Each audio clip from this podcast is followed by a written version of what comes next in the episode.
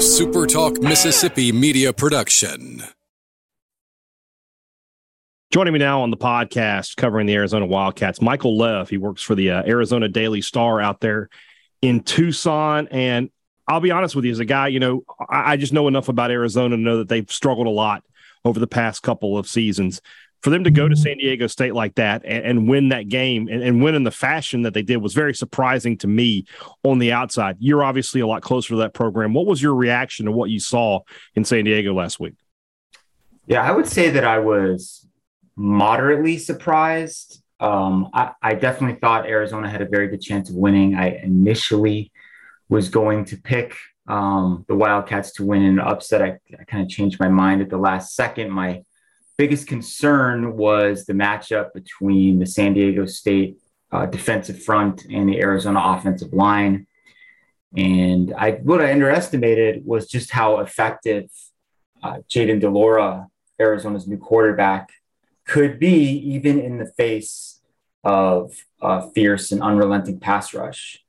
Um, he was pressured more than a dozen times in that game, and you would have kind of barely noticed it uh, based on how calmly and coolly he handled it, uh, the decisions that he made, um, how smart he was with the football, um, how effectively um, he was able to get the team moving up and down the field, um, despite losing some of those battles up front. Arizona was able to run the ball better uh, than I thought they would.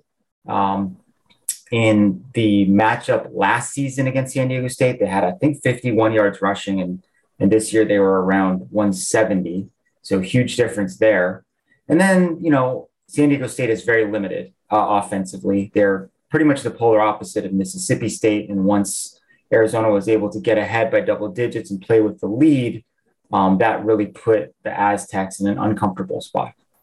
You mentioned the, difference up front and how you thought that was going to be a, a, big factor. Obviously, you know, and Mike Leach sort of hit on this uh, in an interview he did with uh, John Canzano, uh, talking about the difference between the Pac-12 and the SEC is that the, the, the, quality of players you have on both sides of the line in this conference is just just better normally when you play an out of conference opponent. Is is that again the biggest factor for you? How Arizona can can work against Mississippi State's defensive line and offensive line in this game? It's definitely one of the biggest factors. Um, I don't know if it's the biggest. I, I think it's going to be kind of a shock to the system uh, for Arizona to go from this ultra conservative running oriented team to you know a Mike Leach uh, coach squad that's just going to pass the ball over the yard. You know, um, Arizona is going to have to make a ton of defensive plays in space.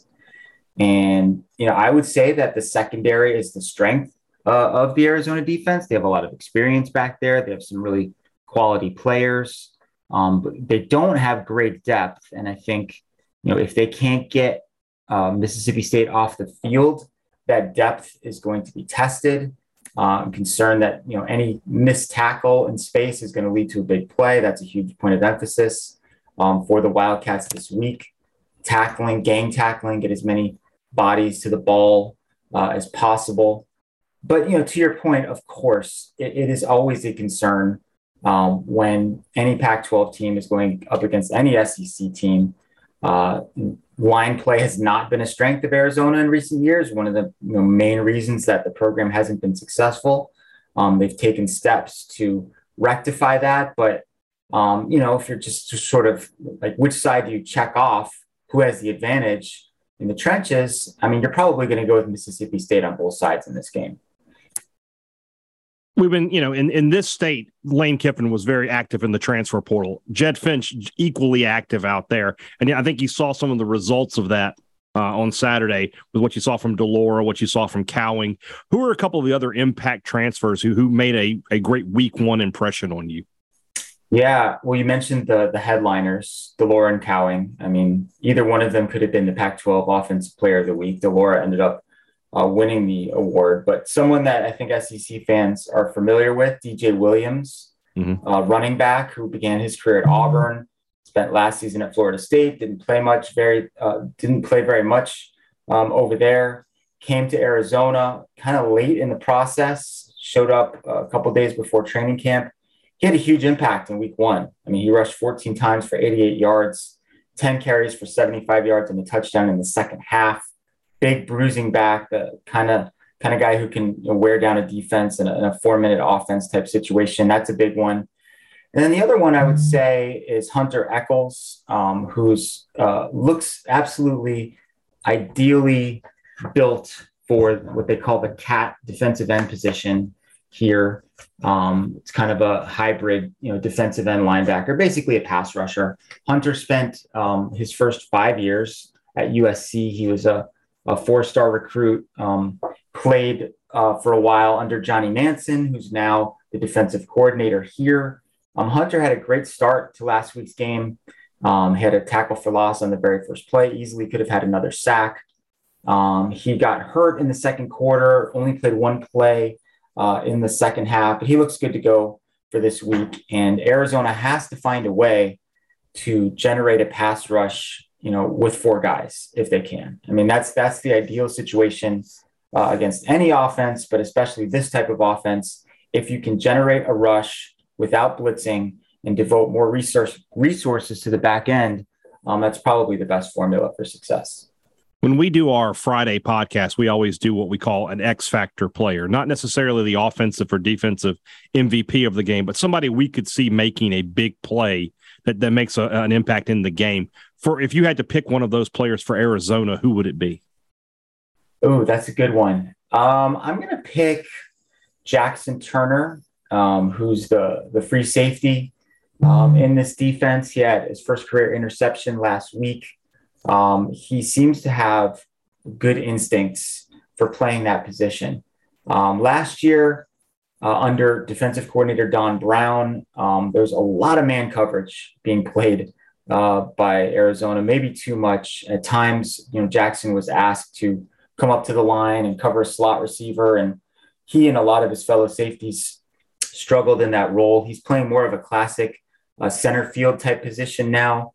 Um, he was a quarterback, uh, among other positions, in high school. So he has kind of a good feel uh, for what quarterbacks are trying to do. And, you know, I could see him sort of lurking back there, reading the quarterback's eyes, swooping in and, and making a, a, key interception or knocking down a pass um, that that uh, is a momentum shifter in the game.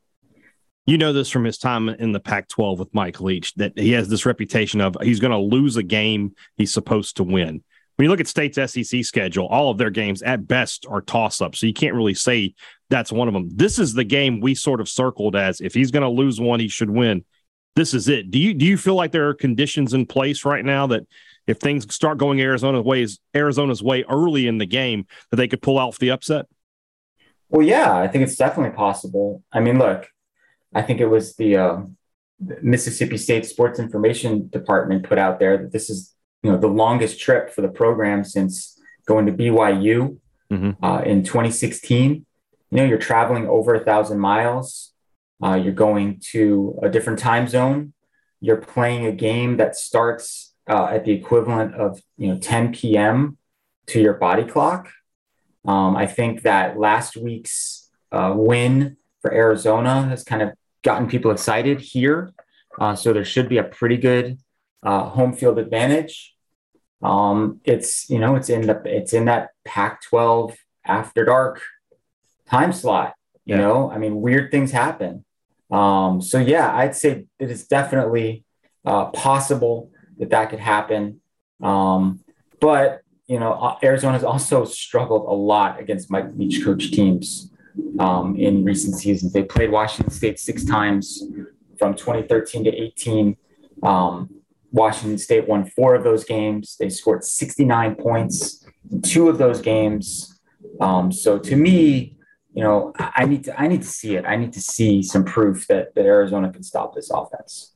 You sort of hit on what I wanted to ask you about next. I, I remember LSU going out to Tempe and playing Arizona State uh, in Les Miles' first year many years ago. Is this the first SEC team that you remember Arizona hosting? And what do you expect from the crowd coming off of this big win uh, this this coming weekend?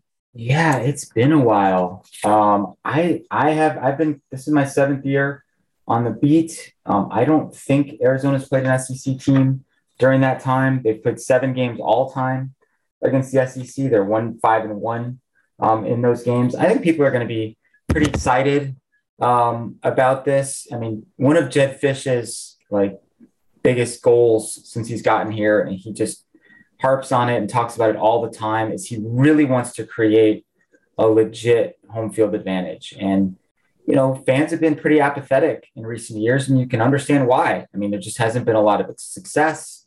I'd say since Khalil Tate left, there hasn't been a lot to get excited about. And now they finally have something um, that they can uh, get excited about. Uh, the kickoff being so late, that's advantageous for a good crowd as well because you know you don't have to you don't have to avoid the sun. Um, that was a huge issue uh, in last week's game at San Diego State. I mean, it was record record heat for San Diego. It was 100 degrees. I saw that video kickoff. from the stadium. Yeah. yeah, I was surprised by that. Yeah. Yeah. And people just, you know, people were just kind of checking out once the score uh, got a little bit one sided. That won't be the case for this one. There's a reason they don't have, you know, uh, 12:30 p.m. kickoffs in Arizona in September. It's just too hot. Um, so I think it's going to be a really uh, jazzed up crowd. I think electricity in the building will be um, somewhere between, you know, high and very high. Um, I think people also around here get excited for an SEC matchup. I cover baseball um, as well, and you know the Super Regional um, two years ago against Ole Miss. I mean, people were really pumped just for the idea of you know a Pac-12 SEC matchup. One last question. I always ask this whenever we have someone on who from a location the Mississippi State fans don't normally go to. Where should we eat? yeah, of course. Well, I would say that this is a great opportunity to uh, sample uh, some of the Mexican cuisine uh, that we have here uh, in the Southwest. Um, probably the most unique item that anyone could get if they're visiting would be a Sonoran hot dog. And the most famous place, maybe the best place, is uh, El Güero Canelo.